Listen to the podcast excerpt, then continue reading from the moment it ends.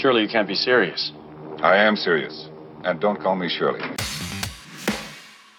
Good morning, Vietnam! You are great. I'm not bad.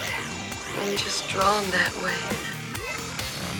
I have come here to chew bubblegum and kick ass. And I'm all out of bubblegum. Life moves pretty fast. You don't stop and look around once in a while, you could miss it. My calculations are correct. When this baby hits 88 miles per hour, you're gonna see some serious. You're listening to the 30 something movie podcast. Classic movies, 30 years in the making. That's right. This is the 30 something movie podcast, and I this is your host John Reed, and I'm here with Pat. Hey, hey, hey. Hey Pat, how are you doing? Ah, man. You know what? Great. And I'll tell you, because when we recorded last time, I was like right in the midst of all the like craziness, and it was a good. I mean, we recorded what we did the Batman comics. Mm-hmm. Yeah. And that was fun, but it was still right in the midst of the cra- craziness. Yeah. Like, There's oh, no more craziness. No more craziness. It's the band stuff is It's it's the it's band. I know. The band, Elwood. It it's Yeah. it's good. There's work. Yeah. It's work. Yeah. Do you have any more performances this year other than Only four. yeah? well, I mean, No, but I mean no, but and when you had like four last week, that's Wait, wait, exactly. It's it's no. It's a little different. We got uh, some people are sitting here like four. Oh my god! Yeah. We got four last week. So exactly. that's- So we've. I mean, really, I think it's three. We have Mm-hmm. open house. We have the incoming sixth grade parent night, and we Okay. have the jazz band play, and they get Okay. Oreo cookies. It's a paying gig, so they're very excited about that. Man, you want to join jazz band? I, I Why don't might. you join jazz band? I might join jazz band. Play the. I can't play an instrument. You will teach you something. You can be the vocal. You know. I can do that. Do you ever see the commitments? Can I do the? Yeah. Okay. You, uh, you saw the commitments, right? No. Oh, John, you got to see the commitments. Okay. Anyways, the guy that starts the band is like the manager. Okay. So you could be our manager. All and right, then we got do that. then we play like eighth grade plays a promotion. And that's Well, and that's all pretty spread out. So it's all spread out. Yeah. The world is my time is so elastic. basically, you timey wimey, whatever. I That's a Doctor Who thing. I know. I Yeah. the, the timey wimey. Yeah, Yeah, yeah. timey-wimey, yeah. But I envy us. Time is so Yeah. elastic. That's Yeah. from uh, Spinal Tap. Yeah, yeah. So I feel good. I feel like I can Nice. talk about. Last week there was stuff on my you know Mm-hmm. permission slips and get to this on time. Well, and I think I commented at the beginning of last time. I was like, we've started our last three podcasts with, dude. It's been a It's day. been a day. Has it been a day yet for you, John? oh, it's been a day, but you know we know, didn't I- talk about that. We didn't talk about that. Um, I think I'm doing all right. Oh, Yeah, I'm doing all right. There we go. Doing okay. I'm di- I'm horribly distracted by all these little boxes that are in my office over here, because yeah, um, because they are a bunch of sets of Google Cardboard VR glasses. Okay. And we've got a one of our teachers is going to do some VR stuff with. They're watching some um, Eclipse videos from back in August, Cool. but it's going to be through VR, and uh, for their science lessons. And I've looked at them. You know, the times that I've been in my office several times today, but not to stay for very long. I keep looking at them and thinking that they look like personal pan pizza boxes. And and when I didn't have chance to have lunch today, I was like, oh. I've just got stacks and stacks of personal pan pizzas, and I, but I don't Yeah. because you can't eat the Google Cardboard. Well, it's not recommended It's not that when- you eat the Google Cardboard. When I walked in your office, mm-hmm. luckily, accidentally picking up two sandwiches, so I'm Which glad you got some food. makes you a lovely human being. Did that hit the mm-hmm. spot? It did. Hit the spot for me. I might have to pick up I haven't had a falafel sandwich in a long time. Oh, dear Lord. I might mm-hmm. have to pick a few more up on the way home. Anyways, I walked in. Free advertising for Pita Inn. Pita by the way. Inn. Pita Inn. And I walked in and I looked and it was like, dude, pizza. I'm like I suddenly got hungry. Did I was like? I did. I saw that. I was like, dude, did you bring? Did we bring snacks? Uh, we're not here to talk about food, though. We're not here to talk We're- about food. We're talking about. We're here to talk about feeding ourselves in other ways. Yes. Feeding ourselves through film and movies. But before we do that, there's a reason that we don't have a few people here today. There is Bo, I mean, Bo's off doing his thing. He's got you know stuff to do with uh, his job. with his job and all that, you know, work, that crazy and- stuff. yeah. Uh, Dennis is off doing some other Coaching. job related stuff, coaching. coaching. stuff. Um, where's Jeff? Probably currently. Yeah, Should we say it? do it. He's becoming a father. Woohoo! That's awesome. Yes. So Mm-hmm. Yeah. we got the check. We got the check. We got the check. But I don't know what that means. I don't either. it's a new phrase. But we got the text. Uh huh. Yeah. And uh, They're on the way? Down On the way to the hospital? Well, this was about an hour ago, so Yeah, hopefully so- they may. Hopefully they're not. Uh, I'm sure know. they're at the hospital at this point. you know, But we wish him well. Yeah, and can't wait so- to hear the good news and all that kind of thing. So Papa Jeff. that's awesome. Papa Jeff. All right. Uh, well, um, so we hope every well, Jeff, you're listening to this on Wednesday, probably or not, because you got probably have better things to do. Maybe he this might be up so late. You know, he Might be up yeah. late, and yeah. Yeah, you never know. Yeah. If you need something to listen to. Um, so this time around, our episode, we're on episode number 178. Uh, number 178. And uh, this time around, we are talking Willow and Child's Play. This will be the last, uh, the last of our big and small month. We had big and we had twins last time, big twins, uh, a couple weeks ago. Uh, so this time around, we're talking Willow and Child's Play, and um, that's a it's a bit of a broad range of stuff, especially for you because you're not a fan of the horror movies. yeah. And uh, but you are a fan of Willow. Yeah. Or had you seen Willow before? Were you I the had one? not seen You were the one that had had not. we not- talked about that last time. Exactly. Yeah. Kind Okay. of a Well, that's gonna be thing with that. yeah. All right. Well, that's gonna be fun to to get into when we start talking that stuff here in just a minute. Child's so. Play was, You're okay with it? Was okay. Well, parts of it. There were parts of it I was not okay with. Okay. All right. Well, I don't have a whole lot of new movie news stuff. We could do a couple of little rapid fire things here. Um, I did just show you the trailer for Wreck It Ralph 2. Yeah, that's gonna be. That fun. was that was good stuff. Yeah. And I told you that we've we've had to repeat that trailer several times in my house over the last what did it come out a week ago maybe? Yeah. Um, especially the very end of it.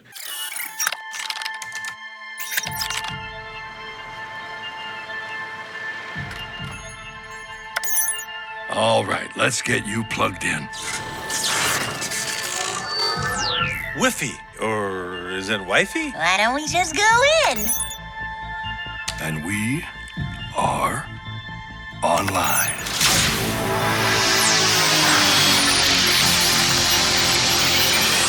Whoa, cool.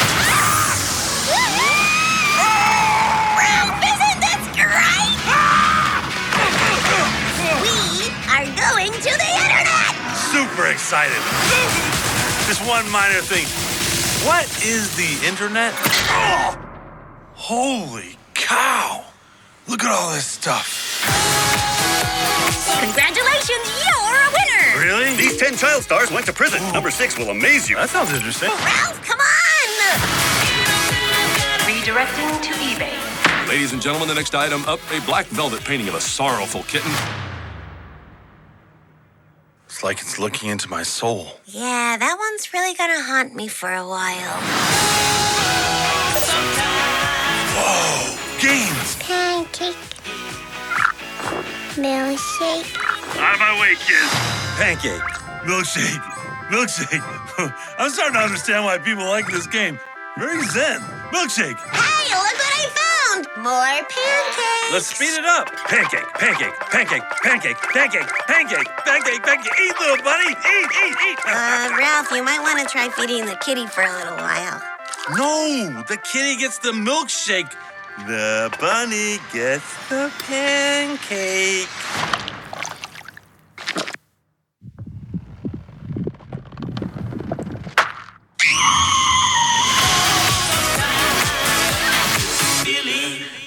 It's Wreck It Ralph 2, Ralph Breaks the Internet. Yeah. And um, the very end of it is when he's in a little, uh, kind of an iPad game. He's swiping left and right to get a, like the, the bunny has pancakes and the kitty has milkshakes. And Yeah. then he starts overfeeding the bunny. And, and then uh, then you get, get kind of a moment that maybe is an homage to uh, Monty Python's The Meaning of Life. Mm-hmm. Have you seen that one? I have. Yeah. You went the, at the, where he's in the restaurant. Oh, At the end. Yes, yes. Like, yes, I couldn't yes. eat another thing. Well, here's your after dinner mint. yeah, and then that's Uh-huh. the yeah.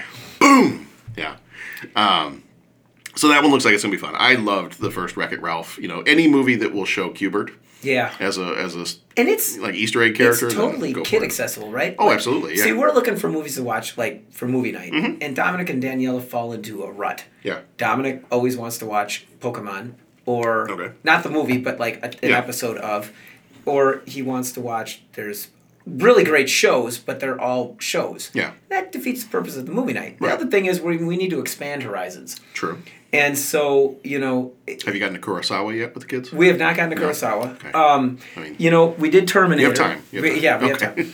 Um, no, but uh, so, you know, it's like, hey, I picked up the movie, and we, and most more often than not, they get the movie. Mm-hmm. But the problem is, he can get like, just he'll just get angry, and he'll just like not want to watch it, or he'll Mm-hmm. Okay. bring a book, or he'll go upstairs, Okay. or he'll like tip. You know, we want we're gonna watch Twenty Thousand Leagues Under the Sea, and Yeah. like, I don't want to watch it. I said, Yeah, but it's you know, I think I'm gonna Dad like the movie tonight, and it's like, Oh, really? And Danielle, I said it's the ocean. She goes, Oh, I like the ocean stuff. And I'm like, Oh, it's real scary. Danielle's like, I don't want to watch it. And I'm just like, thanks a lot. Thanks, you guys go go both Uh-huh, upstairs. uh-huh. I'm, you know.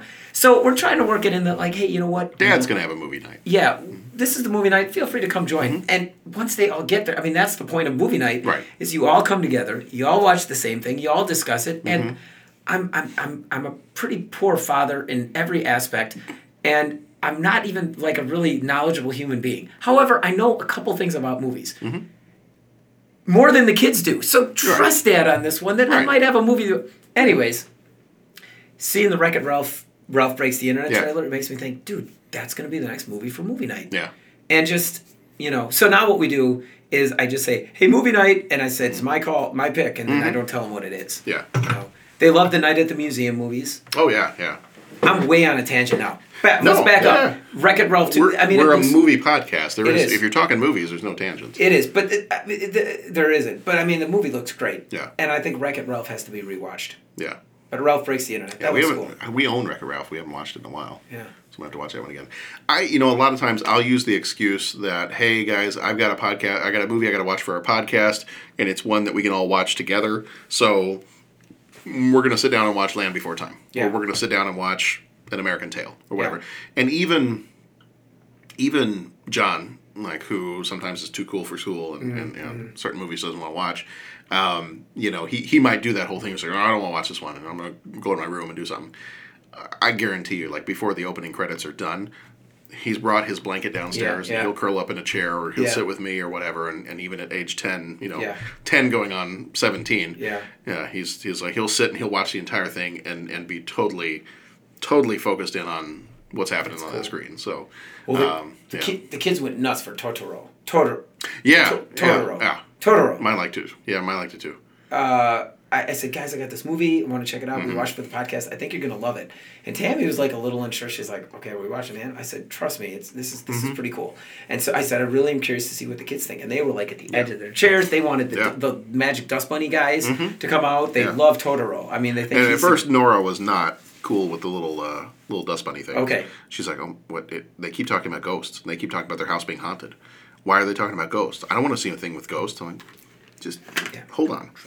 And like I think ten minutes later, she's like, oh, I want some of those in my room. And see, there you Mm-hmm. yeah, go. yeah.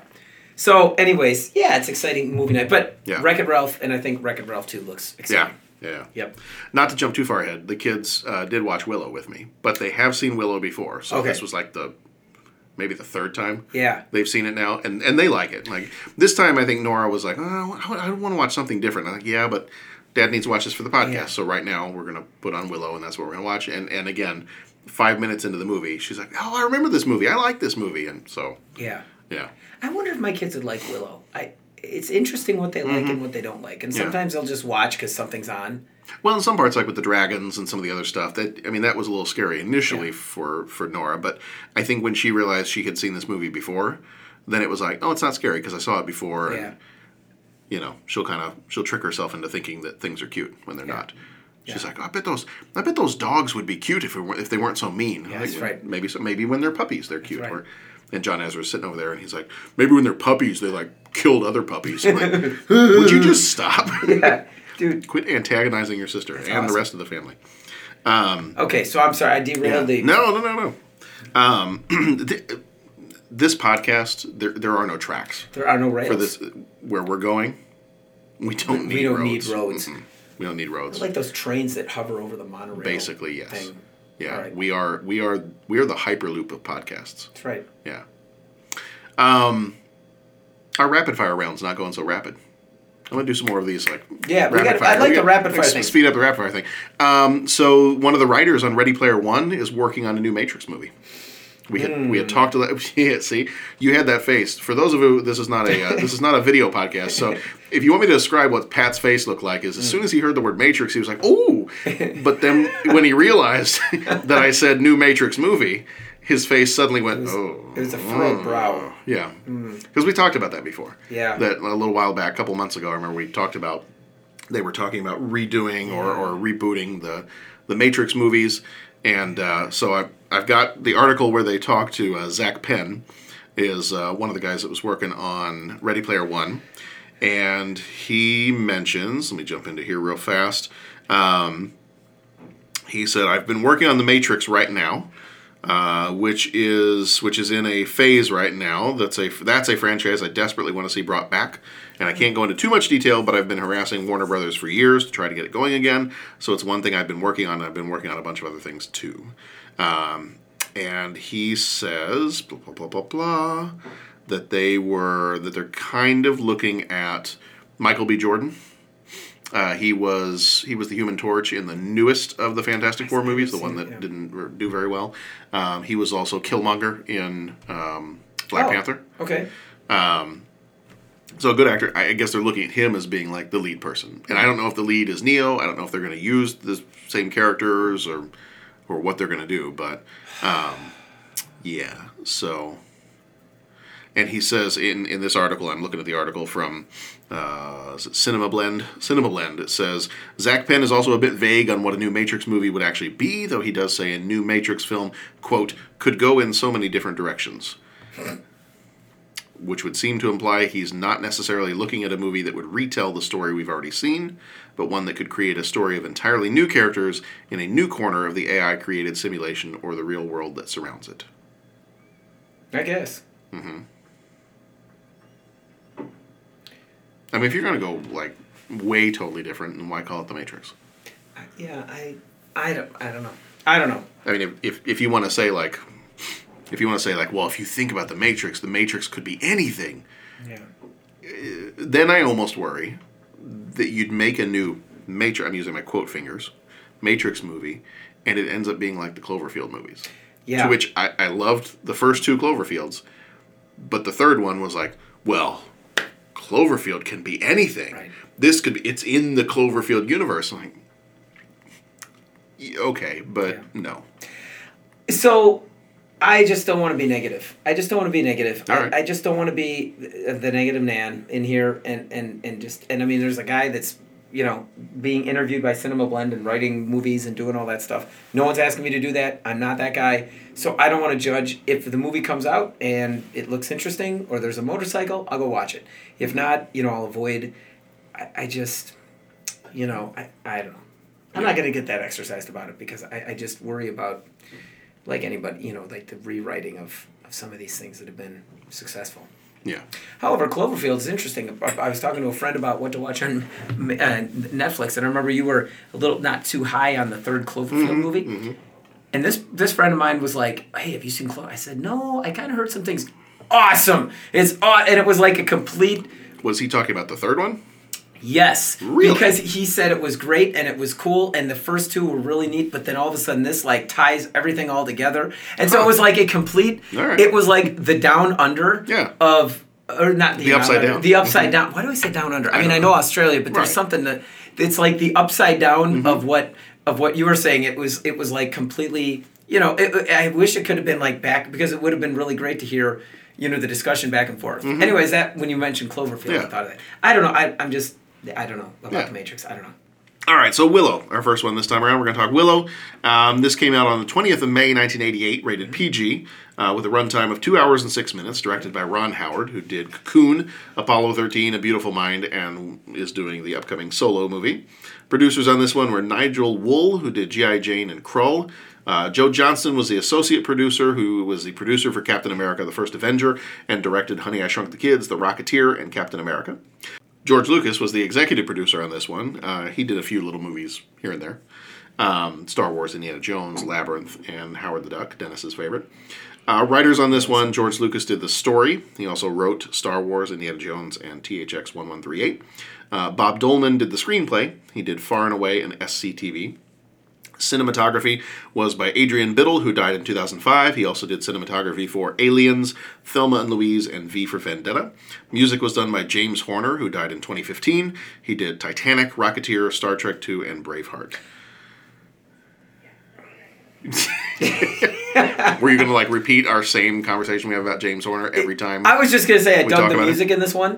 Mhm. Um, and uh, uh, uh, especially the thing when they were sledding, there was some real great brass Mhm. stuff. Dun, dun, dun, dun, Yeah, and I I um I dug too. There were two spots. One I didn't know I didn't know who did the music for this. Okay. But it's funny because I picked up one. I'm like, I wonder if that's James Horner because they had just a, like a da da da da. They you know it, it Yeah. had a, this a little bit of like a Star Trek Two kind of. yeah, the, the, the little bit of the quote of what they did in Star Mhm. Trek Two and Aliens, and then there's this one. Um, you know Yeah. where that there's like this ball underneath that in, in Wrath of Khan that sorry that's off key any Yeah. musicians listening I know that's horrible sorry um, but the He's, chords he's in band, not chorus. the, the chords underneath that you heard that at Mm-hmm. one point in the movie and and again to me it's just like that identifies that person as that i mean i really dug the music in this i Yeah. thought it was i thought it was pretty cool Yeah. so I had to. Um, I was getting a little stressed out a few weeks ago with stuff going on, work stuff. and, you know, as, Yeah. as, as you as you do, and uh, I had to create for myself a playlist that I just called concentration. okay And this playlist needed to be instrumental only, so I could just concentrate on what I was working on and Mhm. and push out all other distractions. So uh, this playlist is pretty much James Horner. yeah Like that's that's almost all it is. It's like a little bit some slower James Horner, um, but uh, and, well, actually I'll pull it up on my computer right now. It is, um, yeah, it's is it all James Horner? Yes, it's all James Horner. This Okay. entire playlist is all James Horner. Uh, it's uh, a couple songs from The Rocketeer. okay Uh, it's a couple songs from Braveheart. It's the theme from Legends of the Fall.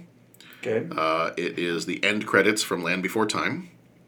It is the main title sequence for Star Trek II: The Wrath of Khan, and it is the they just call it the suite from Willow, and so it's a mixture of a whole bunch of the different pieces that are in Willow, kind of blended together. okay So it's a lot of good stuff. movies do that and uh, old movie jeff and i have talked about this is that you know you, i look for the old movie soundtracks and i found a mag 7 one that was like everything sort of like those star Yeah. wars recordings you could Yeah. get it's like right from the roll off of the Uh huh. Like a medley of Well, and it, it's not just a medley. It's Yeah. like it tracks the movie. Yeah, Like if you listen, it, it just plays the music like right next to, you know, Mhm. that. And then you know our our modern soundtracks are different. There's like here are the ten tracks, and they might be out of order, but it's Right. like here's this main song, here's this. Ma- you know, when I got the Wrath of Two, Wrath of Khan Yeah. soundtrack, it was like that. It wasn't even in necessarily chronological order. It was like here are the ten big, but for some older movies, like uh, was it On the Waterfront, um, Bullitt, uh, Great Escape, they have the suite from, and it's Mm-hmm. Yeah. like it, it's like a through compose. Well, maybe through compose isn't the right term, but I mean it's like one song, Yeah. and it's just it's a medley of one song, one piece, one work. But it's like 15 minutes long and it just weaves its way through all the Mhm. different themes. Yeah. And I'm like, you know what? That's kind of a cool way to listen to movie music too. Because sometimes, especially if the soundtrack is one that repeats a lot of the same themes, you're not Mhm. going to necessarily listen to it like you would. But it's cool if you listen to one piece of music that just encompasses all the themes. Right. That's kind of cool when they do that. I yeah, think. yeah. So and that and that's what this one is. It kind of goes through because I like that little piece of music. That's the um, the it's almost like the theme for the Nelwyn Village. Mm-hmm. That kind of and and I'm I'm musically stupid, so I don't know what the instruments are. It sounds like a flute. Okay. That's being played. That kind of.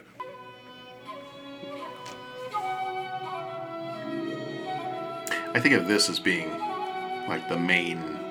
If there was a main theme, Mhm. I think of this being the main theme because this is kind of what plays Right. over the opening credits. Yeah. And when he comes back to his village, and Right. it's, it's almost like Willow's theme. Yeah. Um, and I haven't, I don't own the soundtrack, and I haven't looked up to see like what the name of this piece is when it's separate from the suite. Yeah. Um, but if I had to guess, I'd say it's like Willow's theme. Yeah.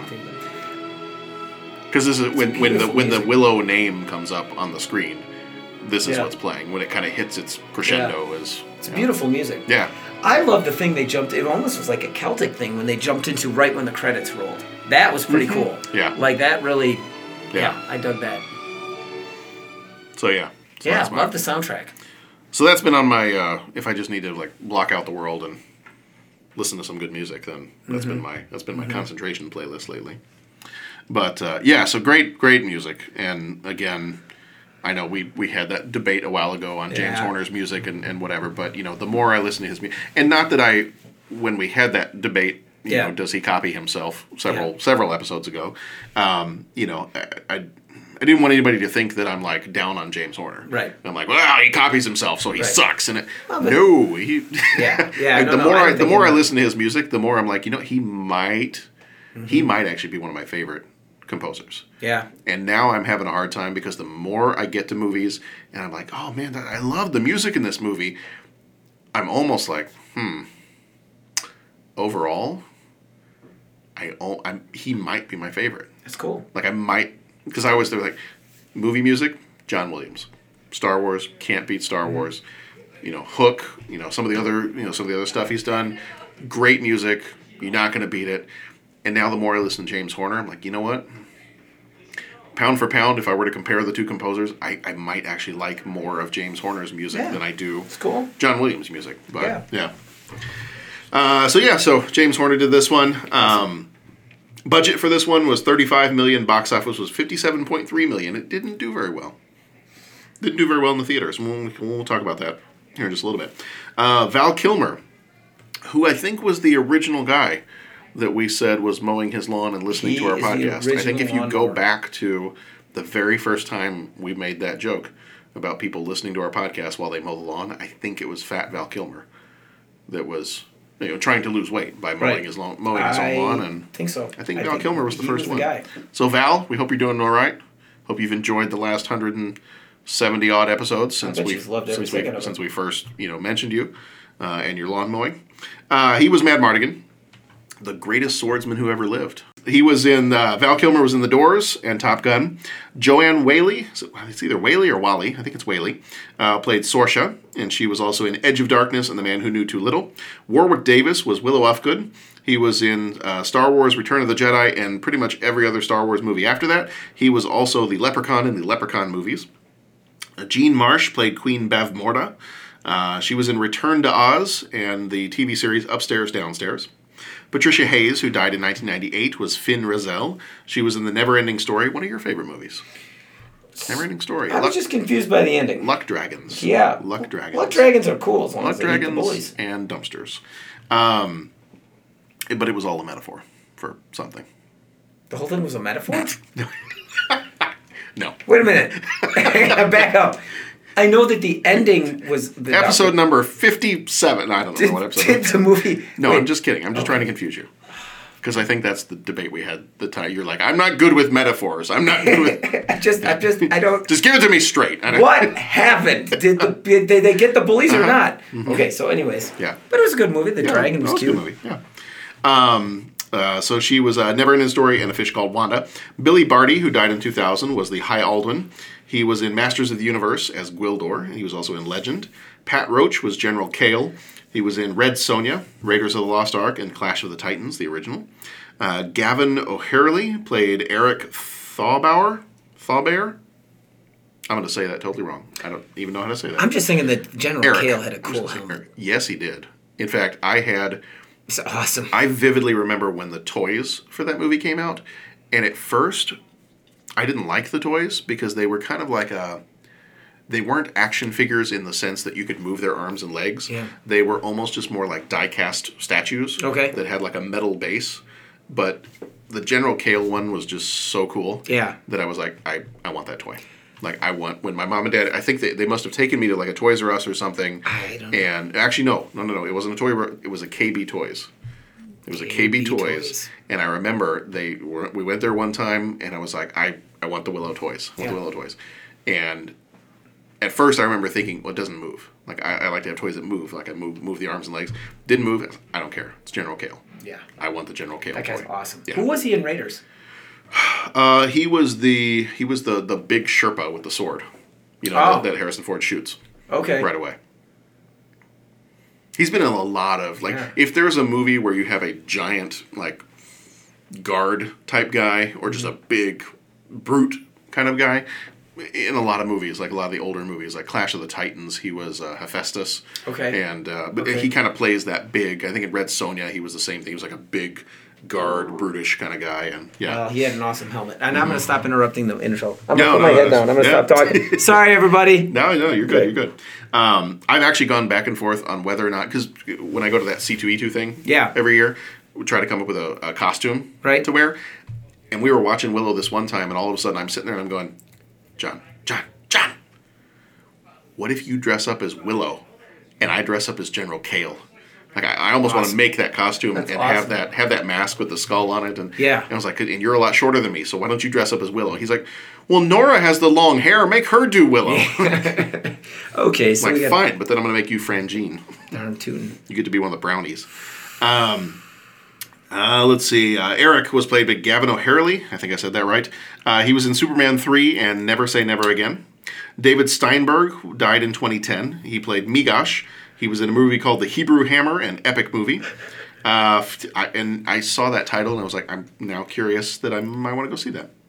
Um, Phil Fondacaro played Vohnkar. He was in Under the Rainbow, Star Wars Return of the Jedi, and the Garbage Pail Kids movie. Uh, Mark Northover played, uh, he died in 2004. He played Burglekutt. He was in Hardware and Mac the Knife. Kevin Pollak played Rool. He was in The Usual Suspects and A Few Good Men. Rick Overton played Franjean, was in Groundhog Day and Mrs. Doubtfire. Maria Holvoe played Cherlindrea. She was in Worth Winning and The Equalizer. And Julie Peters played Kaiya Ufgood. She was in the TV uh, movie Prince Caspian and The Voyage of the Dawn Treader. Critical reception for this one, Rotten Tomatoes gives it a 48% uh, from the critics.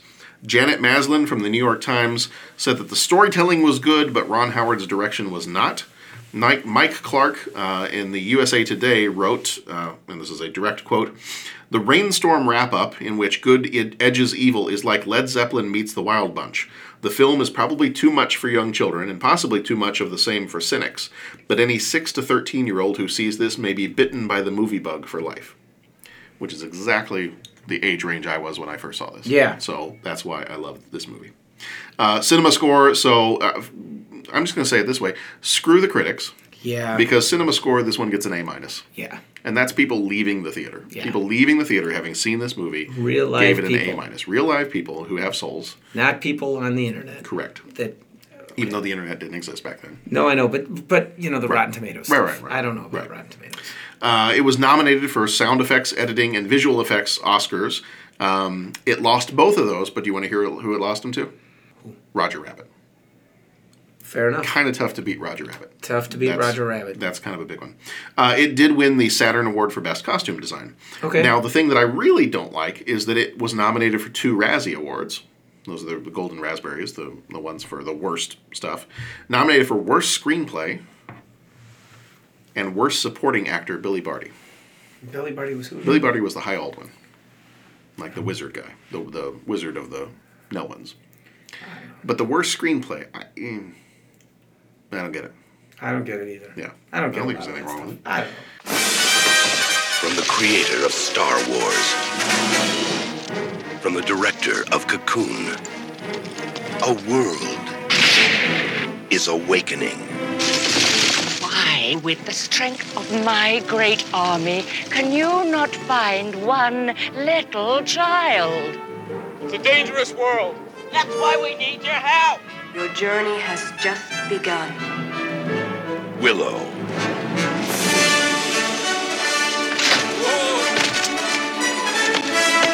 Heroes come in all sizes. But adventure doesn't come any bigger than this. Find the child. Find the child. We are not afraid of you. After them! You're gonna get us killed.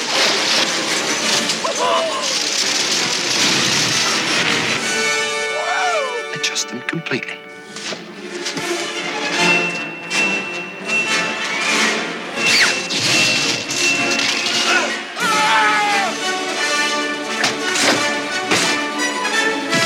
The next great adventure.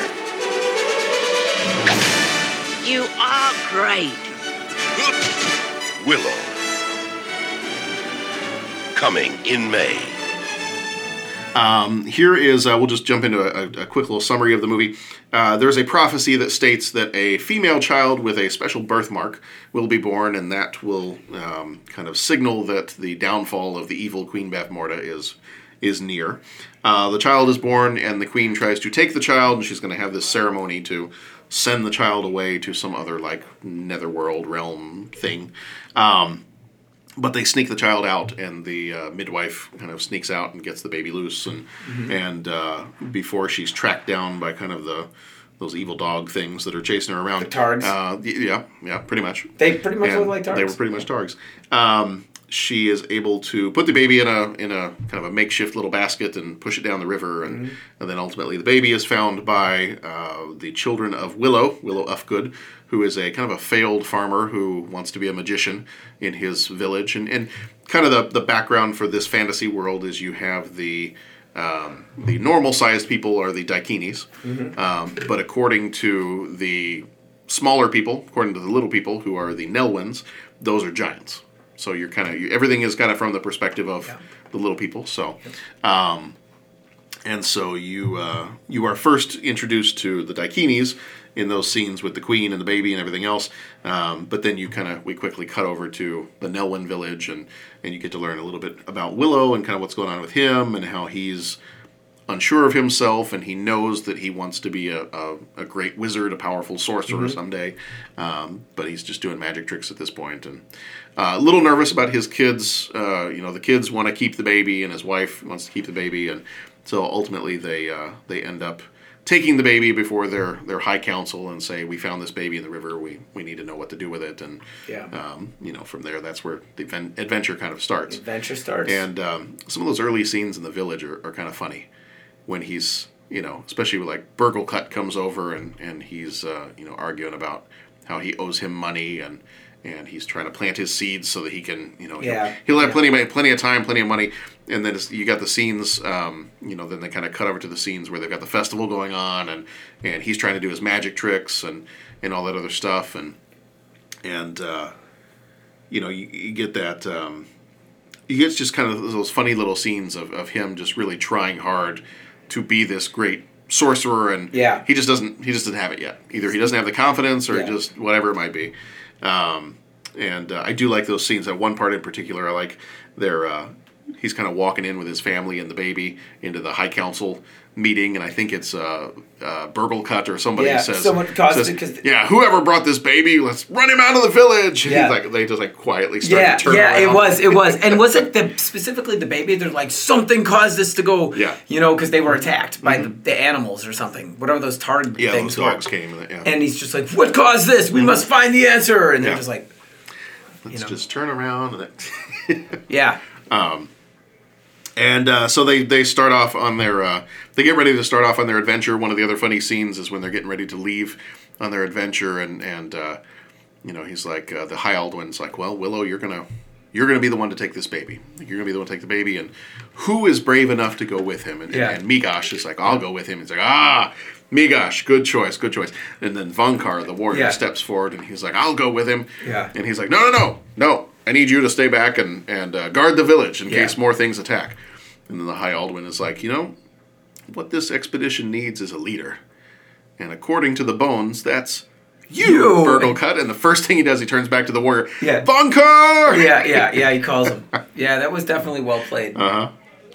Uh, so they start off on their start off on their uh, their voyage, and they uh, they have to avoid some more of these hounds that uh, are kind of coming, uh, still looking for the baby, trying to track it down.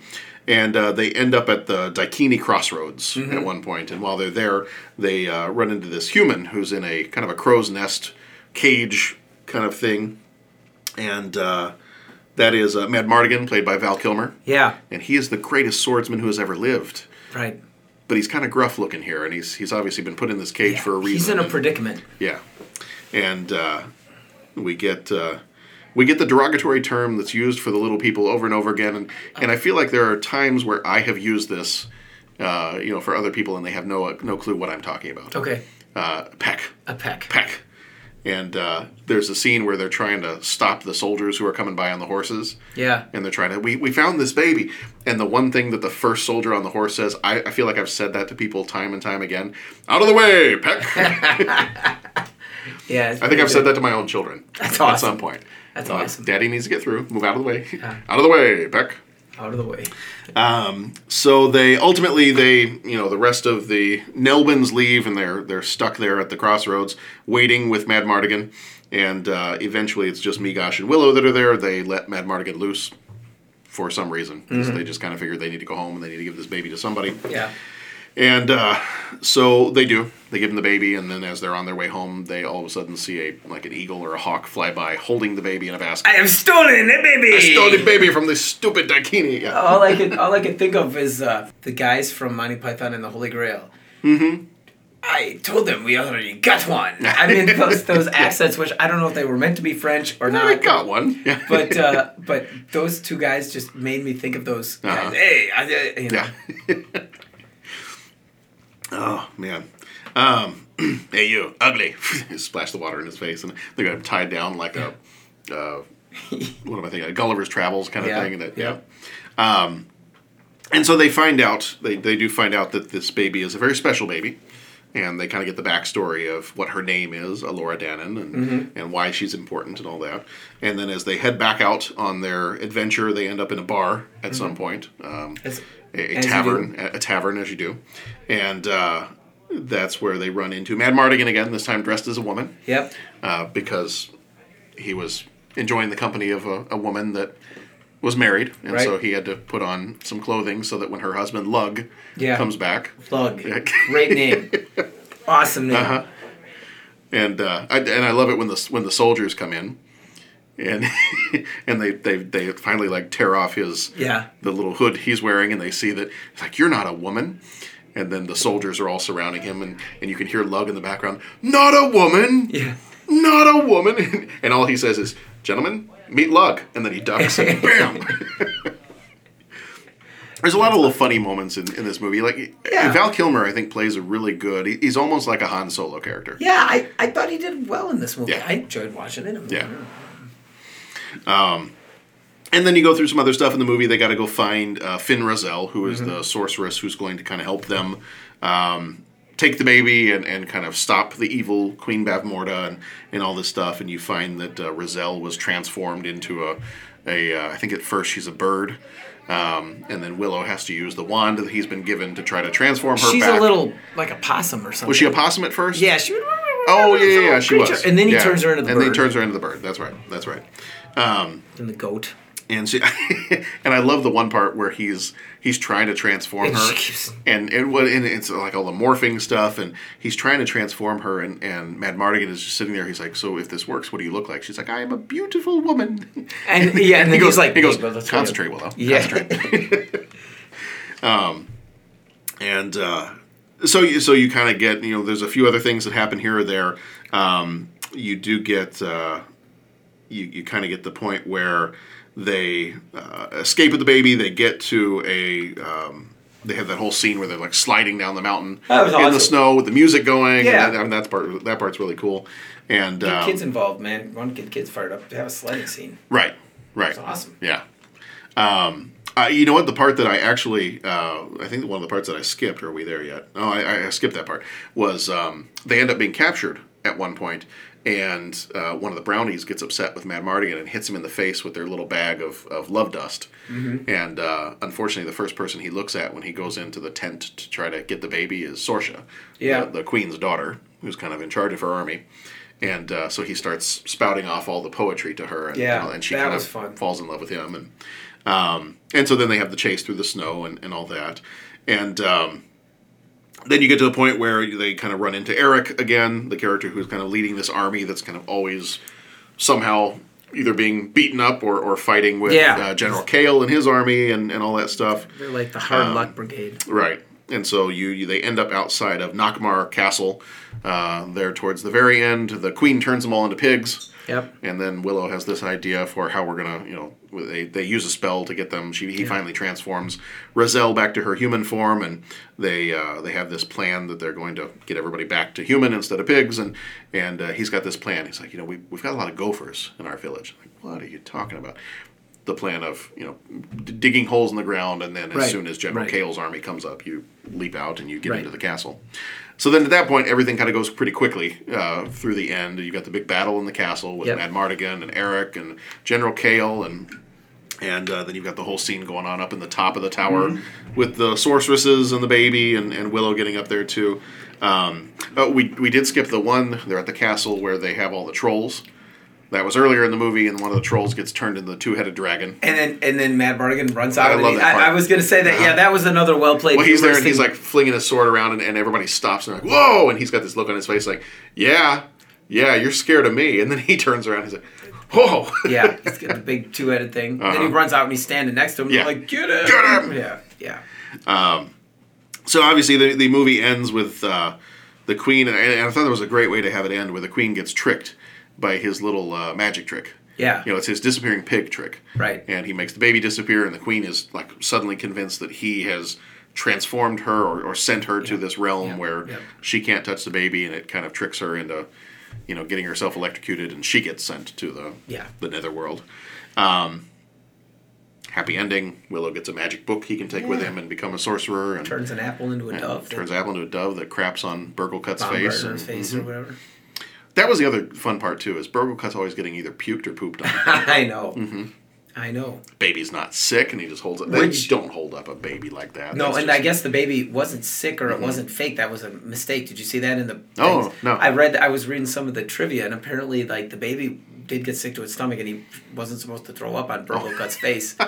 And they said that it wasn't even sick, but I guess one of the characters that was carrying it walked with a limp, and that threw the oh, it kind of the baby and so jostled the baby a little bit, and and, it- "Rah!" and then everyone laughed, so they decided Oh, to throw it in there. That makes it even better. Yeah. Oh. Listening, Jeff? Um, yeah, get used to it. Get used to it. Oh, Um, so I, I only had like one background thing I was going to throw in here. Throw it um, Was uh, George Lucas the the characters of General Kael?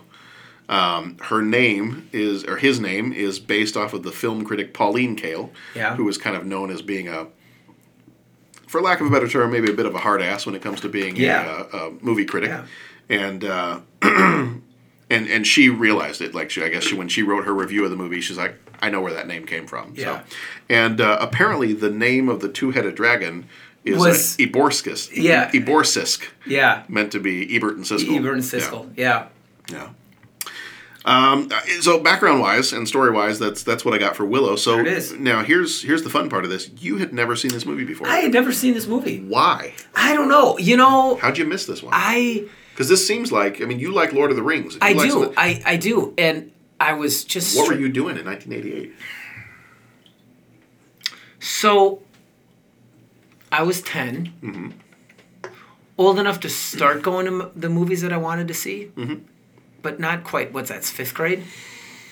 Yeah, fourth grade. Fourth, Yeah. fifth, something like that. So I mean, I'm still kind of going to the movies that my family's going to see. Yeah. And I don't know that my folks were ever into the fantasy. Okay. I know that my I I, I don't think uh, I don't think my dad was, and my mom wasn't. Okay. So I, they never went. You know, um, they never took us to the movie. You know, my dad loved the old swashbuckling and sword fighting and, and all that kind of stuff. You know, but he, you know, but, but this just I don't think was his thing. Um, and and then ditto with mom, and that was I want to say too, and maybe I was a little bit off with this, but I was thinking about it. I remember you saying when we did Red Sonja, the '80s was really the sword and sorcery or sword and or fantasy. There were a lot of fantasy movies Okay. in the 80s. Yeah. Until I started doing this podcast, Mm-hmm. I would have never said that. Yeah. And I think I would have. I think I would have thought of. Well, really? No, I think like the late '90s, early 2000s. Mm-hmm. But then I thought, well, in all reality, the only one that I can think of is Lord of the Rings. Yeah. Everything else is kind of a different tangent. And I mean, even like Gladiator isn't really fantasy. Right. You know? It's more historical. It- yeah, exactly. So I hadn't seen a lot of these movies in the 80s. And it wasn't that I maybe maybe I just wasn't it. I don't know. I'm stumbling through the answer, but the bottom line was it did, I didn't even process till I started doing this podcast that you know what was the one that Tom Cruise had? Legend. Legend. Mhm. Okay, you know where he looked like he was on an acid Yeah, trip the entire yeah. time, and He might have been. He might have been, and um, I feel like you had to be to watch the movie and get everything. I mean, I'd always heard of Conan, yeah, yeah. um, but I never grew up watching it. Mhm. But I mean, Conan was like one of those names that you knew. Oh yeah. Um, so yeah, I just never processed that the '80s was this. Mm-hmm. I used to think that this Willow was the only fantasy movie that had come out Yeah. in the 1980s, Yeah. and so um, Labyrinth. You got Labyrinth. Too. and I hadn't even heard of that until we start. We did this podcast. Yeah. So Willow came out. I think a bunch of my friends saw it. I just never did. And then once I was at the age that you know sleepovers and let's get movies and let's do that. I mean, you know, I had friends that were into playing D and D. Mm-hmm. Played a couple of games myself. I mean, you know, we watched all sorts of different movies and action movies and all that, but we just never watched Willow. Yeah. And I don't know if that was a coincidence or if that was like everyone had seen it so much we were always looking for something new. Mm-hmm. Yeah. Yeah. So I just never, I just never saw Willow. I mean, and that's the. And then as I grew up, it was just kind of one of those movies like, oh yeah, Willow. Yeah. Oh what? But I don't know why. I just, I just Right. never, I just never rented it. I never watched Mhm. it. I don't think it's on TV that much. No. no. I don't remember that like back in the It's not- I on-demand think it's, days. It's not on Netflix. It's not on. No, and It might have been. You know, actually, I think it was on Netflix for a while, but it's not anymore. Yeah. So it never came up on demand. It never was on the Yeah. TV that I'd like throw it on and watch. Yeah. So yeah, I just, it just kind of dodged it Which is funny because as a kid, I remember. I remember that I feel like Willow was everywhere Okay. when it came out, and I the toy. I mean, I talk about the toys. You know, I, I bought some of the toys when I was a kid. I remember it's it was either McDonald's or Burger King or somebody was doing some kind of a promotional thing as they do Yeah. with the with the movies um, where you could get like Willow cups. You know, you could get the commemorative Yep. Willow cups or Yep. the whatever type stuff.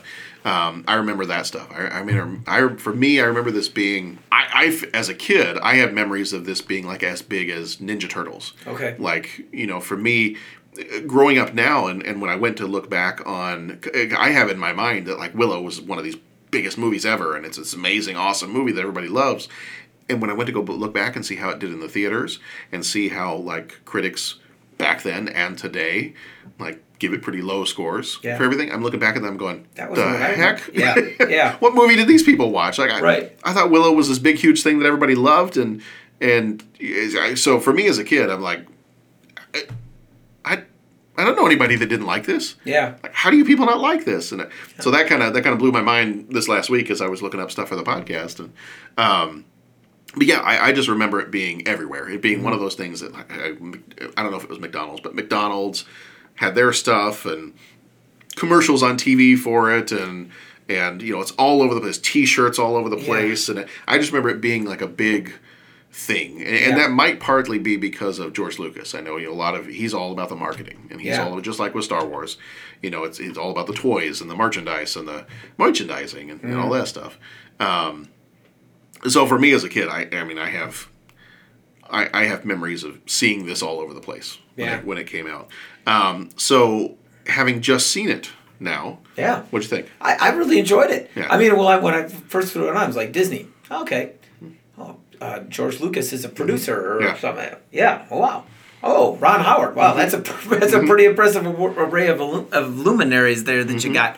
I, I dug it, man. It Yeah. was fun. It was a fun movie. I I really, it, to me, it just kind of fits right in with the the Chronicles of Narnia, the, Mhm. the Lord of the Rings. Uh, um, I, I I'm watching it and I'm thinking like, yeah, it's not gonna be too far, but the kids can watch this. Yeah.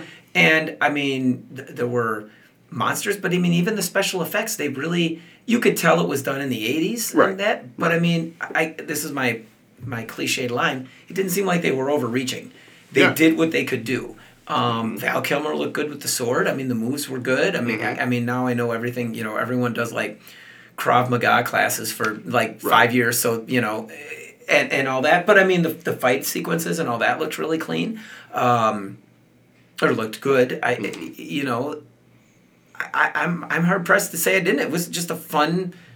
It was fun. It was a fun movie, and, Yeah. and um, it was cool seeing, uh, you know, that they hired. What did they say? They hired like three hundred, and I don't know the politically correct term. Little, little people. Little people. Yeah. Is that is that the politically Yeah, correct term? yeah. Because it used to be dwarf. Yeah. It used to, but now that kind of became No, you know passe and all that. But in the movie, it was cool because they they casted that, and in my mind, I'm immediately relating it back to um, Lord of the Rings, Mm-hmm. which relates back. Which obviously Lord of the Rings came first, but it comes Mm-hmm. back to like the Dungeons and Dragons player classes, and there's Mhm. the halfling or the you know, in Lord of the Rings, Hobbit and dwarf, you know, so it was like, oh, cool. So they've just invented this world, Mhm. and um, it was fun. I, it was a fun movie. I had fun with it. It was Yeah. cool. I've always made the comment that because, and I've mentioned this before, and I think we we talked about it earlier. Um, I have not seen. I'm, I'm a horrible English teacher for Mhm. never having read any of the Harry Potter books, and not watched any of the Harry Potter movies. And my, my sister loves both, Yeah, yeah. and has constantly told me I'm a horrible human being for Okay. for not having done any of that stuff. That is the purview of your sister. You're Oh, not a horrible human being. You're a know, phenomenal I know, teacher. So I I know. mean, yeah. You know, that's that's the kind of love she has for me, though. Right. Um, love you, Sarah. Um, she she she tells me that all the time. My response back to most, I think, oh, you gotta watch Harry Potter. You gotta watch it. My response back is always, you know what? If I want to watch a movie where somebody's working to become a sorcerer or a wizard, I don't need nine, twelve, however many mm-hmm. movies there are. Mm-hmm. I'm gonna go watch Willow. Yeah. Like that's always my response. Is like Yeah. I want to see something that deals with magic and and fighting and adventure. One movie. Mhm. I'm gonna go watch Willow. That, Right. That's all I need to watch. That, that's all. That's all. It's a great movie. That's all I need. Like if I want a movie that features magic, then Yeah. And it was I- cool I'm just magic. gonna watch Willow. It was cool. Yeah. I like the little acorns The that little turn people to stone, cool. and that, and that I remember that being as a kid. I remember the scene where he throws it at, at the queen, the Yeah. of it, and she catches it, and her hand starts to turn. Yeah. and she's able to stop it. Yeah. I remember as a kid watching that in the theater, being like, Whoa! I know. But did they really even show that much? I mean, he didn't. Did he really use them that much? No. Yeah, because No, because at one point he went to go use one and he dropped it. Yeah. And it turned like a. He was on the bridge. He was going to throw one at the troll and he dropped it and it turned the Yes, the, the then he- plank in the bridge right. to stone. Um, but no, he didn't really. I think he only used one of them. Mm, yeah. You know, I would have thrown one at Burglekutt, but Yeah, you know that. was- Then I it, maybe it's not so much a family friendly film if you you know kill your mayor of your town or whatever he know, is. I know. and, I know. That guy was a um, jerk, though. You know, they could use a nice statue in the middle of the Burgle square. Cut. Burglekutt. That's it's a just a great great. name. It's just a great name. Not as good as Beetroot McKinley. I listened No, to you that's guys. true. I mean, That's true. That was what a great name that was. But followed up by Yeah. Burglekutt. Burgle Cut. Mm-hmm. All right. Um, yeah, so I just fun movie, and and I think you've got a good combination of people. You got George Lucas, and George Lucas. I think he said that he had been thinking of this movie for many, many, many years. Yeah. Um, and then when uh, Warwick Davis was uh, Wicket in Return of the Jedi, um, I think he specifically said, "You know what? I've I've got a movie." I need to wait until visual effects are where we can make this happen. That, Yeah. that was kind of always George Lucas's thing. He's like, I made Star Wars when I made it, but like there were other ideas I had in my head that I just they needed to wait until visual effects were Yeah. ready to do something like that. And he said, you know, after meeting Warwick Davis, this idea that I had had, he originally had this movie idea called Munchkins, and it was kind of the story of Willow. You know, it evolved over the years, but he said he had that story in his head since like the 70s. And then when he met a lot of the little people that had worked on Return of the Jedi or the other Star Wars movies as the Jawas or you know, Return of the Jedi as the Ewoks, that um, he wanted to make this movie specifically for Warwick Davis. Like he Mhm. had that actor in mind as Willow. And what I didn't realize was he was only 17 Yeah, I, I was when they were that. making this movie. I was like, Yeah. I did not realize he was that young. and, and to be honest, I thought he And did for a 17 year old, he I thought he really did a good, a good job. job, Like, yeah. I mean, and the only thing that I've seen him in was, well, obviously Wicket. Mhm. Well, not obviously. I didn't quite process that he was Wicket. Yeah. You know, until the. But then him as Mini Me. Wasn't he Mini Me? No. He wasn't Mini Me. No. Who was Mini Me? Mini Me is. Uh, Are you sure he's not Mini-Me? Yeah, I'm sure. Oh, well, that. Who is I thought Oh, he was man. Mini Me. Mini Me from Austin Powers. Okay, I'm going to totally forget. Uh, Verne Troyer Oh, wow. is his name. Okay, I got to go Yeah. back and watch. They probably don't look anything alike. I mean, um, I thought he was Mini Me. Okay, then I haven't. Like, what else? Has he always been in a costume? What else has he been in? He's been um, Warwick Davis. Yeah. Yeah, he's been a lot. You know, a lot have been in different costumes. He was the. Have you ever seen? Well, you don't like horror movies, but uh, he was the Leprechaun in the Leprechaun horror movies. Okay. Um, but he's been he's been in a lot of other stuff. He was in. Let me go back through his IMDb page here. Um, he was in Labyrinth. He was a goblin in Labyrinth. Okay. A lot of costume stuff. Yeah. Um, he was the Leprechaun in the Leprechaun movies. He was in um, uh, Star Wars episode. He's been in almost all the Star Wars movies since Return of the Jedi. He was the um, oh with uh, Anakin, little Anakin, when he's working on his pod racer, and that little uh, Greedo Yeah. That little Rodian green. That was him? Green that was him. Uh, he was also in the stands when the pod race is over Mm-hmm. and people are like throwing their chips around because they've lost the race. He's one of the people that like he throws his arms up because he's Yeah. not happy. Um, he was in. Oh, what else? He's been in some of the Harry Potter movies. Um, he was, Yeah, and again, I don't, plays, I don't um, know the characters, but he plays Professor Flitwick. Yep, he's Flitwick. Mhm. Okay. And he played another wizard in Harry Potter and the Prisoner of Azkaban. Yeah, I know he was Flitwick, and he was he was one of the guy. And then wasn't he one of the gnomes in Harry Potter too? Or am I thinking of someone else? Uh, let's see. He here shows uh, Harry Potter and the Deathly Hallows. He was Griphook. Yes, that's Griphook's a um a goblin. Okay. Yeah. Okay. You got to read those books. Anyways, Okay, I, I know. yeah. The other funny thing too is a lot of the a lot of the little people in here, like Vohnkar the warrior, Mhm. um, and some of the others, they were also Ewoks Yeah. in Return of the Jedi, and they were in a lot of the other a lot of the other movies where you need a smaller person, person of smaller stature, uh, to play a part. So, um, yeah, I so I, I kind of final thoughts on Willow here. I the music is awesome. We've already said that. Um, I love the story, and I Yeah, the- was seeing a lot of criticism on here of the story being not Yeah. good. But I, I'm like, it's a fantasy movie. Like you go on a quest. that- right? I mean, the heck. The heck's wrong with the quest? I, And I- it's a good quest. I, I mean, the humor was put in at good Mm-hmm. spots. Uh, the baby was funny. The baby was kind of like, like the audience. I don't know how, how, how do I Mm-hmm. describe this. Whenever there was like a high point of the action, the baby would kind of cue the audience into where to go. Like if Here's something. here's what you should be thinking. yeah, exactly. And the, be, yeah, be worried now. Yeah, be worried now, or ha ha ha, that's funny, or I'm scared. I'm going to hand you to Madmartigan. Huh? Yeah, yeah, yeah, exactly. Uh huh. That was good stuff. The other cool thing about this one is that uh, the morphing technology that they did, where when she was transforming from different animals.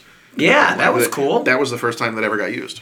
Well, sure by looked good. ILM. So, Sure and I and I know that they kind of were perfecting it so that they could, uh, you know, ultimately you get what you got with the T1000 and Terminator 2. But Mm-hmm. I think this was the first time, uh, from what I understand, this was the first time that that was ever used in a movie where you could morph one character or person or creature into another. Yeah. Um, and I remember that. I remember. In fact, I, I believe I remember watching like a behind the scenes thing that they might have shown on TV at one point where they talked about that, and they showed the technology being used. And, and I remember the times where that was always kind of a big deal in like the late '80s, early '90s. Was you had that one, you had um, the T1000 in Mhm. Terminator 2, Mhm. and you had the uh, Michael Jackson video Black or White. Yeah. When they would morph people's faces. Yes. all the Yep. different That people. one was. Yep. Yeah. And uh, just think, I mean, this is the this being the first time that's used. I just thought it was like, kind of cool that that uh, that was the earliest, and it for that first time being used. I thought it looked really good. Didn't look bad. Yeah. didn't look bad. So it looked good. yeah. Our other one is Child's Play. Mm-hmm. And uh, let me let me jump on into my notes here on Child's Play. Uh, Child's Play came out 9th of November 1988, rated R, so slightly different movie than Willow. Tom Holland was the director. He did Fright Night and Twisted Tales. Producer was David Kirschner, who has produced American Tail, Hocus Pocus, and Frailty.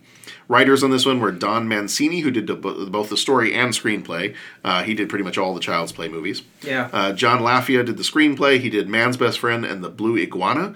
Tom Holland also did the screenplay. He did Psycho 2 and Fright Night.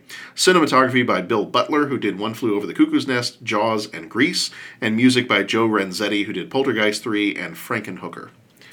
I I don't know. I've never seen Frankenhooker. I just wanted to say that on the It's podcast. It's just fun to say. When I look through the list of movies, it's not even one of the ones that, like, when they feature on IMDb, they're like, these are the four best movies that this person made. Wasn't in that list, but as I started to look down his list, I'm like, there's a movie called Frankenhooker. Yep.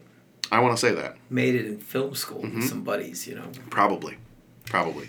Um, I hear that Beetroot McKinley was up for a part in that. I he should have been. Tank Uh-huh. Dong was the stuntman. Uh, budget for this one was nine million, and the box office was forty-four point two million. Catherine Hicks played Karen Barclay. She was in Star Trek IV: The Voyage Home and Seventh Heaven. Chris Sarandon played Mike Norris. He was in The Princess Bride and Fight Night. Fight Night. That's something different. Uh, Fright Night. Fight Night in America. Fight Night in America. Fright Night in America. Alex Vincent played Andy Barclay. He was in the Child's Play movies. Brad Dourif, who it was actually his birthday yesterday. So the guy who played Chucky, Okay. um, it was his birthday yesterday. Good. He played Charles Lee Ray and the voice of Chucky. He was in Lord of the Rings: The Two Towers and One Flew Over the Cuckoo's Nest.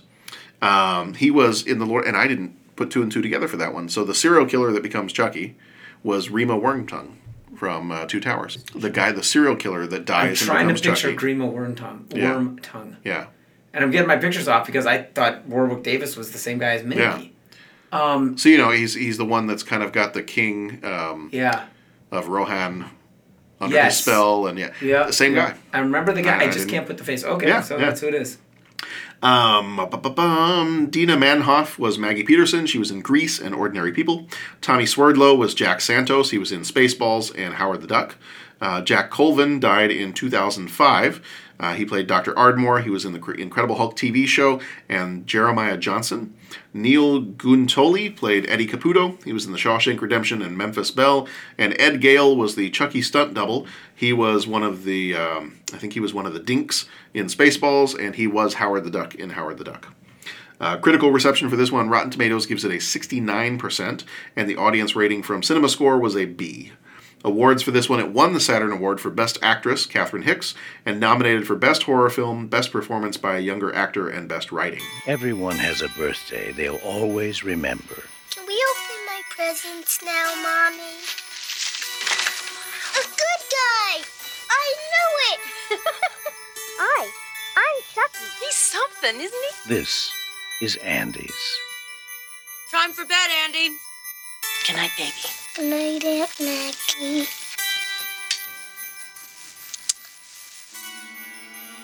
Good night, Chucky.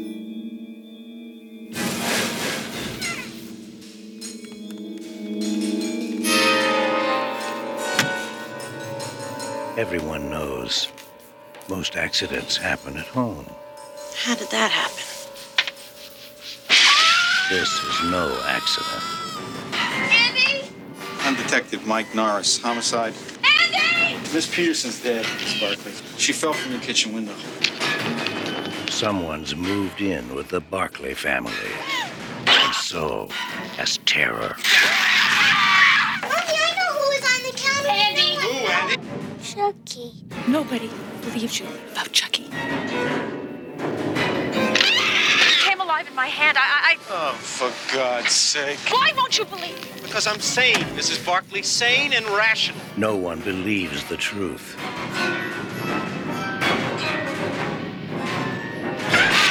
Or lives to tell it. There's nothing nice about murder. And there's nothing innocent about child's play.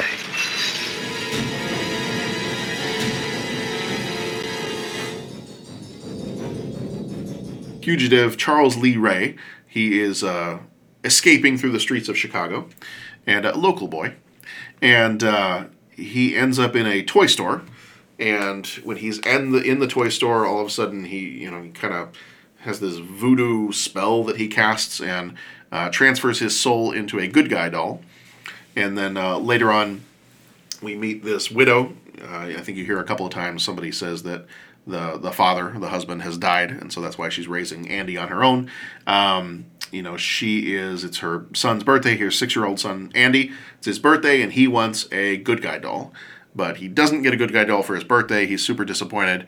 And so uh, when his mom is at work the next day, she hears from somebody that there's kind of a homeless guy that's selling stuff down on the street, and he happens to be selling a good guy doll for really cheap.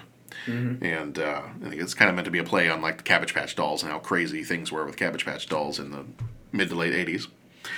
And so she buys it, takes it home. Turns out this is the same doll that Charles Lee Ray, the sh- serial killer, had transferred his soul into, and things start to get kind of super creepy from there. And the doll is is uh, coming to life and kind of vows to go kill everybody that wronged him and you know caused him hardship in his former life. Yeah. Uh, and then ultimately, after all that stuff goes through, they, they don't quite know. People start dying. You know, the, her friend and, and the babysitter, um, she dies. She gets pushed out of the window at some point. and there's some ambiguity as to whether or not they think the boy actually caused somehow this six year old pushed somebody out of a window. Um, there's an explosion at a house, and somebody dies. Um, and so everybody's kind of back and forth on, well, the boy did it. You know, it's, a doll doesn't kill people, so the boy did it. Yeah. And uh, as the movie goes on, you you get uh, you get the you get the sense that the doll is wanting to get revenge on all these people, and, and ultimately the doll uh, discovers that to become a human, uh, he needs to kill the first person, or he needs to take over the body of the first person that saw him, uh, or he that he revealed himself to. So uh, find out that's the boy. So he's going to need to do this like voodoo, uh, voodoo spell kind of thing to take over the boy's body and. I guess grow up again as a Ding, ding, Walla Walla ding, Ding. bang, Yep. ooh, ooh, ah, ah. I went to the witch doctor. He told. Okay. sorry. I was, I was just gonna let you keep going. Yeah, I always get the lyrics wrong when I Yeah. say that. I, I like get the timing off. Uh huh. All That's right. okay. That's okay. Um, so yeah, and then you have the like the final showdown in the uh, in the apartment building, and uh, there's a lot of throwing dolls in uh, fireplaces and People a tripping lot of over things, trying to tripping over away. things, What the heck and, kind of and shooting and baseball bats and knives and all kinds of stuff. And in the end, in the end, Chucky gets his head blown off, and uh, you know they do eventually, you know, cut him to pieces and burn him up and, and all that stuff. So things work out okay in the end, but uh, there's a lot of death and dismemberment along the way. Yeah. So you're not good with scary movies. Horrible movies aren't my genre. I'm sorry. Horror movies are not my genre, John. I'm just gonna Uh-huh. say. So I, I also had never seen this movie. Yeah, I remember and, that. Yeah. and you had not seen this movie. So what initial reactions? Because this is, I think this is a when when people think of iconic '80s horror Yeah. movies, this is, and, and and people get freaked out by dolls and things like that anyway. I think this is probably one of the first movies that had a, a living doll or Yeah. a toy Yeah. as the thing that was going to try to come kill you. I know the original Poltergeist had some dolls in it Yeah. that came to life and, and all that, but um, whenever I see somebody like do a, a a painting or a picture of 80s horror movie stuff, there's always Freddy Krueger. Mhm. There's always Jason from the Friday the 13th Mm-hmm. movies. There's always, um, you know, Leatherface from the uh, Texas Chainsaw Massacre. Mhm. There's always Chucky, the Mhm. doll. He's always in there with these other kind of 80s Yes. horror movie monster things. So it's it's fairly iconic, but we didn't watch it until 2018. So what's your uh, what's your initial take on Child's Play? Well, they gave it all away in the first five minutes. Mhm. They're chasing the bad guy, and I'm sitting watching like, all right, they're chasing this guy down. And then he grabs the doll and starts saying all the mumbo jumbo, and it's just like, well, that combined with 30 years of this being part of the pop culture, I'm like, okay, well, that gave it all you away. know it all. it's done. I know Uh-huh. exactly what's going to happen in the next scene. Like, uh, uh, yes, he's going to jump out there. Mhm. Yeah, of course he's sitting there in the car. Of course he's going for the kid. Mhm. Of course they think the kid's going to do it. I mean, it really that was kind of like a why did they do it that way? Now, I'm not a big fan of horror movies, so I don't know why it's like, well, you know, why why would I suggest this? But it's like I, I think they, they could have done something more to make you guess whether is this kid going nuts or what? And and I know there were a couple of different plot Funny you mentioned that. Yeah, I know, and they had a couple of different versions out there, I know. Um, That was the original script. okay. The original script, and I, I from what I could tell, there's there was a bit of controversy or contention over the writing credits in this movie. Yeah. I, I either I think like some of the writers tried to sue the director or, or whatever it was that was happening, but um, the writer Don Mancini, his original script was meant to be more of a mystery. Yeah. More of a you were left guessing. You didn't know from the beginning that this doll was possessed. Yeah. You were left guessing. Well, a, a, a doll doesn't kill people, so this Mhm. this child must be doing it. But then there would be things along the way that are making you question, like, well, could a could a kid really do that? Yeah. But the, that's a doll. Dolls don't dolls don't come to life. So it was meant to Yeah. be more of a mystery originally. It was more of a mystery in that is this a living demonic doll or Yeah. is it the boy that's cracked? And I guess the the sense that they had going through the movie was that instead of him being a serial killer who had transferred his consciousness over to a doll, the original idea was that this doll was meant to be like something had happened so that all of the anger inside the little boy from you know having his from having his dad die to being left alone by a mom who works all the time Yeah. and not having friends at school and there was supposed to be more that kind of showed the kid being angry inside Mhm. and that that anger brought the doll to life Yeah. and that was kind of the original. You know, you'd go further into the movie, and then you'd find out no, actually, his anger brought this doll to life, and that's Yeah. what's been killing people. And so originally, I think it was meant to be more of a, a mystery kind of movie, and mystery I'm, horror. I'm glad that it wasn't, so I could actually Mhm. get through it because I Yeah. would probably freak You probably wouldn't have watched it. yeah, I would probably wouldn't have watched it. But Yeah. then the genre is it's just not my thing. Like Yeah. the slasher thing, and you know the Yeah. thing. Um, was it well done? I don't, I don't know. I mean, I mean, yeah, but Mm-hmm. I didn't like the doll hitting the kid in the head with the the bat. I mean, the, Yeah. the bat. I was I was really like, yeah, we don't need to have that in there. Mhm. Like, I, I really, I just did not like that part. I, I gotta say, I get upset seeing a higher Rotten Tomatoes score on this movie than on Willow. Yeah. When Willow gets a 48%, and I'm looking at this one, I'm seeing a 69%. Like, okay, hold on. Yeah, you know what? Is that critics or is that audience? That's critics, Okay, yeah, so I just that's the internet. Right. I'm just that's gonna be my tagline. Oh, Sorry, yeah, I'm just yeah, yeah. stupid internet. But I mean, you know, and I'll finish up my rant and let you get a word in edgewise. I apologize, no. but yeah, I didn't like seeing the kid thumped on the head um, with the bat. I, I, that wasn't nice, cool. Mm-hmm. There was too many. the- Maybe it's a horror cliche: people running and tripping over things. Yeah. And okay, so the doll's low, but that doesn't mean the doll has every advantage that it's Mhm. gonna like disappear and you can't, Right. you know, find it and, and you know where where is it coming from? I mean, Mm-hmm. you know, we it's like, you know, the the people seemed incompetent. I thought, you know, the police officers were just kind of like just bumbling. Mhm. You know, they kind of bumbled into stuff, Right. and that was their portrayal. And now maybe I've just watched too much Blue Bloods, but uh, you know, most of the time I would imagine police officers, at least the ones in the movies, Mm-hmm. are gonna like, you know, hmm, okay, uh, maybe you're a raving lunatic, maybe you're not, but how did you get that bruise on your arm? Mhm. Let's investigate. Something freaked you out. You know, let's let's go get to the bottom of this. And then like each guy just stumbles in, and you know, it it really just uh, didn't fire on all thrusters. And like I said, it's not quite my genre. So the stuff that I'm getting annoyed about, Mm-hmm. I, I know are kind of like secondary to telling a horror story. You know, it's like we having bumbling cops. That's adds to the narrative. The kid getting hit in the head that adds to the narrative. You know, and for me, it's just kind of either annoying or in the case with the kid, just like yeah, okay, I'm done with this. Yeah. I, I don't want to. I don't want to see that. Yeah. So, anyways, that was my take on it. Yeah. Um, yeah, I I think my problem with this one is I had n- I had never watched any of the I never watched this movie. You know, I Mhm. didn't obviously watch it when it came out because I was you know seven years old, 8 years Mhm. old. Um, but I also never really watched the Child's Play movies. The first time that I saw a Child's Play movie was when I worked at a movie theater. Um, this was in college, like right before, either right before or right at the beginning of grad school. So it was about 2004. Okay. And there was a Chucky movie that came out. It was called Seed of Chucky. Mhm. And it was before that, there had been a movie in the late 80s called Bride of Chucky. And there was like a female doll that then came to life and helped him kill people. And uh, so then in uh, in Seed of Chucky, then it was that uh, Chucky and um, uh, let's see, Chucky and what was her name? Tiffany.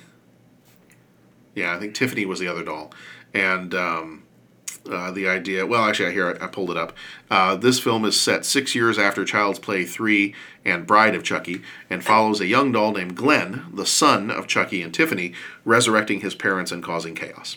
The heck is what I So- mean, I just don't get this. Well, and and the problem is, um, this one was the last Child's Play that they put out in theaters, and I worked at the theater while this one was in theaters. So I remember I like, I, and that's back when movies were still on film.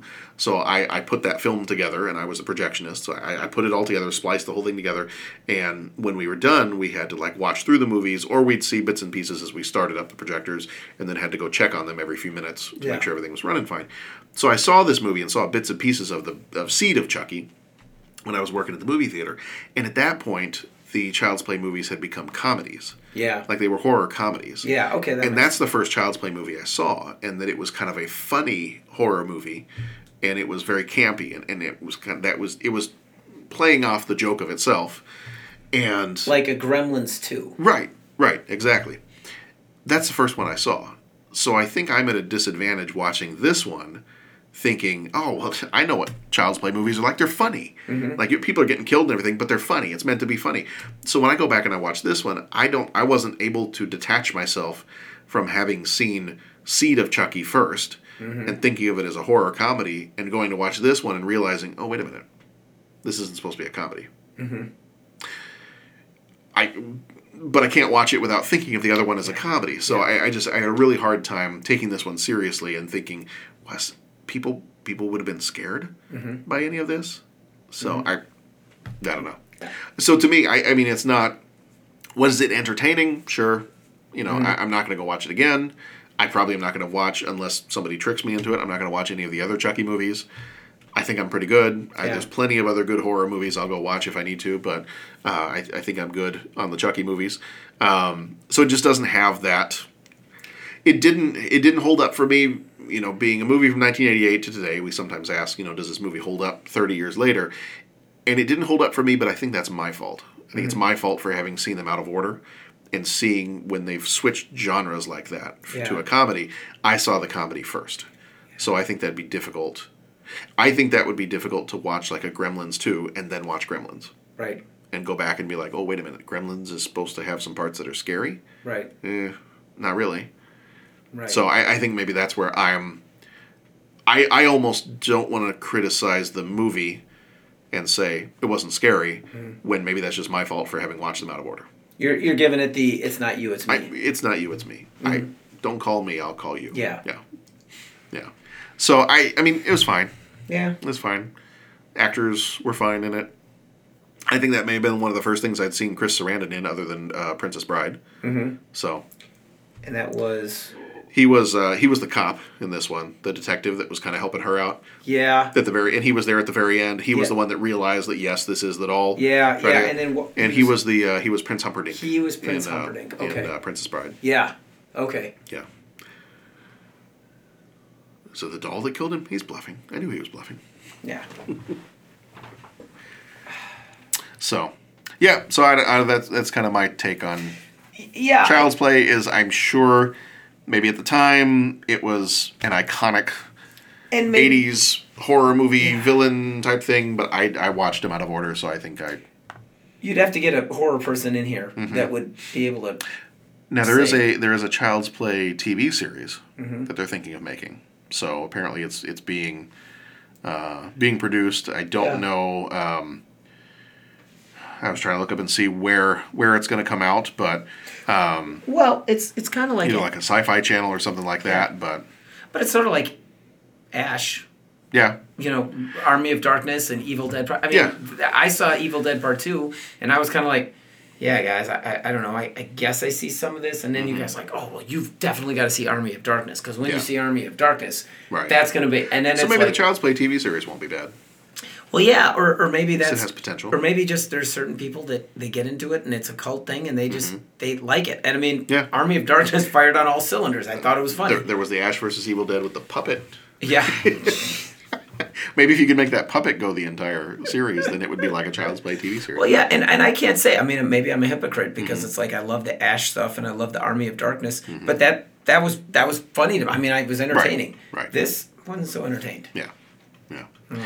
I tell you, when I went to go see Bruce Campbell, somebody was dressed up as Ash. Yeah. From Ash versus Evil, from Army of Darkness, and Ash Yeah. versus Evil Dead, and he had the puppet, like it was an exact replica That's of awesome. the Ash puppet. That's awesome. That's outstanding. Was he? That was did money well spent. Did someone acknowledge him? Did did Bruce Campbell acknowledge it, or was it just he might have. I don't know. He, he was sitting a little bit further back in the theater, so unless well, actually, Bruce Campbell did come. He did come like walking by, kind of where I was sitting. But That's awesome. Um, I don't know if you saw the guy, but Yeah. yeah, it was it was pretty cool. All right, well, so I, I think consensus on Child's Play is eh. If you like it, you know, we don't want to badmouth it if you like it, but if you like it, you like it, and that's totally fine. But I think it just for us seeing it in 2018, for you never having seen it before, Yeah. eh, didn't do much for you, and you're not a horror guy anyway. Right, and uh, admittedly so. So I mean, if Yeah. what I'm describing to you sounds fun and entertaining, then Right. you will Go be- watch it.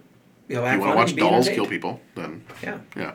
Uh, my grandmother used to have a bedroom, the guest bedroom in her in her house, full of dolls. Yeah. tons of dolls. Yeah. and some very lifelike Yeah. looking. No one ever wanted to even go in that room. No. No one ever wanted to sleep in that room. No. It was a very very creepy room. Are you creeped out by dolls? Maybe. Yeah. I mean, it, it- you know, you start thinking about it, but I mean, I remember, yeah, there were dolls and stuff. I remember my aunt when my grandma's house they had sold my grandma's house or whatever and that some there was a doll that was in the family Mhm. she brought it down to my mom my mom's like i don't want that thing so it was down in my basement my folks were laughing about it, like yeah you, it's gonna we're gonna take turns whose house we leave the doll at Mhm. you know and it's it's apparently a really nice one expensive and Mm-hmm. you know it's like an old you know so anyways i like grabbed a knife and stuck it in the doll's hand before i left that night and you know they found it the next day and it all was sitting there with the knife and Uh-huh. you know just stuff like that so i don't know if it creeps me out. I'm not quite surrounded by it. Like I mean, Mhm. my kids, my ki- you know, my kids never really had dolls. They're all basically like animals. Yeah. You know that Yeah. you know dinosaurs and Danielle's got this big shark that looks like it's gonna bite your head off. Yeah. Yeah, I don't. Okay. Yeah. So we, um, my my aunt, I, I have two aunts on my dad's side of the family, and uh, one of them passed away this last October, and it, they were always terrified of the dolls in that Yeah. room. They're just like those dolls creep me out. This Like, was your grandma's house. Yeah. Okay. Yeah. They're like, don't get me anywhere near those, near those dolls. They creep me out. I, I hate them. I just, ugh. And I'm okay saying this because my grandma doesn't listen to podcasts, so I don't think she's going to listen to this. Okay, good, yeah. Which, because she's not supposed to know this anyway. So when my aunt passed away suddenly in October, it was it was unexpected. Um, she she had always hated those dolls, hate, and it was kind of a running gag between her and her sister that you know, they hated those dolls. And, and she's like, don't you ever, I don't ever want to see one of those dolls. I don't ever, just keep them away from me. As a joke, and, and this is how my family is, as a joke, my surviving aunt took one of those dolls and put it in the casket with my aunt. That's hilarious. And so she is currently buried With one of the with one of the. I don't know if she took the doll out before they Yeah. buried her, but yeah, she did. And she's like, she's like, I, I need you to, because my grandmother couldn't make it to the funeral because she couldn't travel, she wasn't able to, and uh, so my, my aunt said, um, she said if it's okay with with her husband. Can you take a picture of her in the open casket so we can take that back to grandma? And if grandma Right. wants to see a picture of how she looked and everything, then we'll do that. She said, but can you just make sure that you crop out the doll? Yeah. I don't want grandma to see. Yeah, that's right that. I put one of her dolls in the That's in the hilarious. casket with her as a, as a joke. It's like there, I finally because I guess what they would do is like they would send each other the dolls as a joke. It's like here, here's a creepy doll for you. Yeah. No, here's one for you. And like she put it in there. She's like, you know what? Boom. Yeah, it's going Last in. one. Closing it down. Yep. All right, so what do we got coming up? We got, uh, let me jump into my notes here and see what we got coming up. This is the end of our, and you know what? I think we're gonna I, we're gonna see if we can try to do at some point a Black Panther episode. Yeah, we gotta do a if, Black If we can't, I don't know, but I want to try to do one. Uh, maybe we can. I don't know if there's a day this week, like knock out an hour or so or something. I don't know. We try to do Um, something, see if Dennis is available. Yeah. Um, but this is going to be the end of our kind of big and small movies for the month. If we don't end up doing a Black Panther episode, I think for next week, um, that's when we're on spring break. So I'm thinking we may just take a break from the podcast if we Okay. don't get a chance to do a Black Panther one, um, because the problem we're running into is Ready Player One comes out Yeah. in like a week and a half. So, um, and I, I think we definitely are going to need to talk about Ready Player One.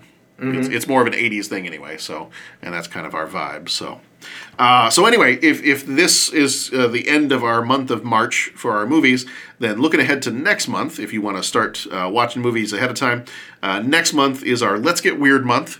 Bam. And this is the month where I was just like, there are some weird movies that I'm not sure what category they fit into. So I'm just going to put them in April. And April is going to be our Let's Get Weird month. Right. So uh. April April is probably when we're going to talk about Ready Player One because it comes out on March 29th. So we won't have a chance to do it in Mhm. March. Um, we're going to be doing Last Temptation of Christ, which I think Dennis definitely wanted to talk about that one Yeah. because he uh, he likes that he liked that movie, appreciated that movie. Uh, Dead Ringers, so Last Temptation of Christ and Dead Ringers will be our first episode of the uh, of the month of April, and then Ready Player One we'll probably do in the second week of April, and then uh, on the April eighteenth, the third week of April, we'll be doing Return of the Killer Tomatoes and Tapeheads, and then uh, not quite sure yet what we're going to do uh, for the other week in April, but we'll have something fun for you, uh, either 80s related or related to 1988 in general. So Yeah. we'll, we got something something we'll throw in there, but I'm not 100% sure yet. Um, and then if you are looking a little bit further ahead to May, um, I feel like May is going to be a little bit more your speed. Okay. May's May's May's going to Fire it May May is a lot of new movies, Ooh. so we're going to have to go to the movie theater. Han Solo. Yeah. Oh, and uh, uh, uh, Infinity War will have been out. Will have been out because it's coming out in, in Yeah, April yeah. now. So did you say that? Did I just blank on that? I didn't say that right okay, now. good. I'm making sure because I was No, looking yeah. at my calendar, kind of Yeah. listening at the movies. Yeah, yeah. And then I'm like, you know, okay. So May is our Cops and Aliens month. Ho, ho, ho. hmm May is uh, Avengers: Infinity War. Oh, okay. Uh, Red Heat and Colors. Oh boy. Maniac Cop and Alien Nation. Maniac Cop is a Bruce Campbell movie. Okay. So that, That might be fun. be the Um, the problem is I can't find a copy of it. Oh. Like usually I try to find a free copy at the library that I can watch and then pass around So everybody. library- they don't interoffice it? Libraries, libraries don't have. it. I can't find any library that has it. So I'm I'll have to, gonna put the look old. around. Uh, You put the feelers out. See what you can. See what you can find. I'm gonna put the uh, Wakanda library on it. All right. Oh, Wakanda Forever. Darn tootin'. Yeah. Um, and then uh, after Maniac Cop and Alien Nation, I'm looking forward to seeing Alien Nation because Yeah. I used to watch that TV series. I remember that. Yeah. but I don't know that I've ever seen the movie movie. So I'm, I'm kind of looking forward to that. Um, uh, Deadpool 2. Deadpool 2 will be out in May. Took a second for me to process, but that, yeah, yeah. Uh-huh.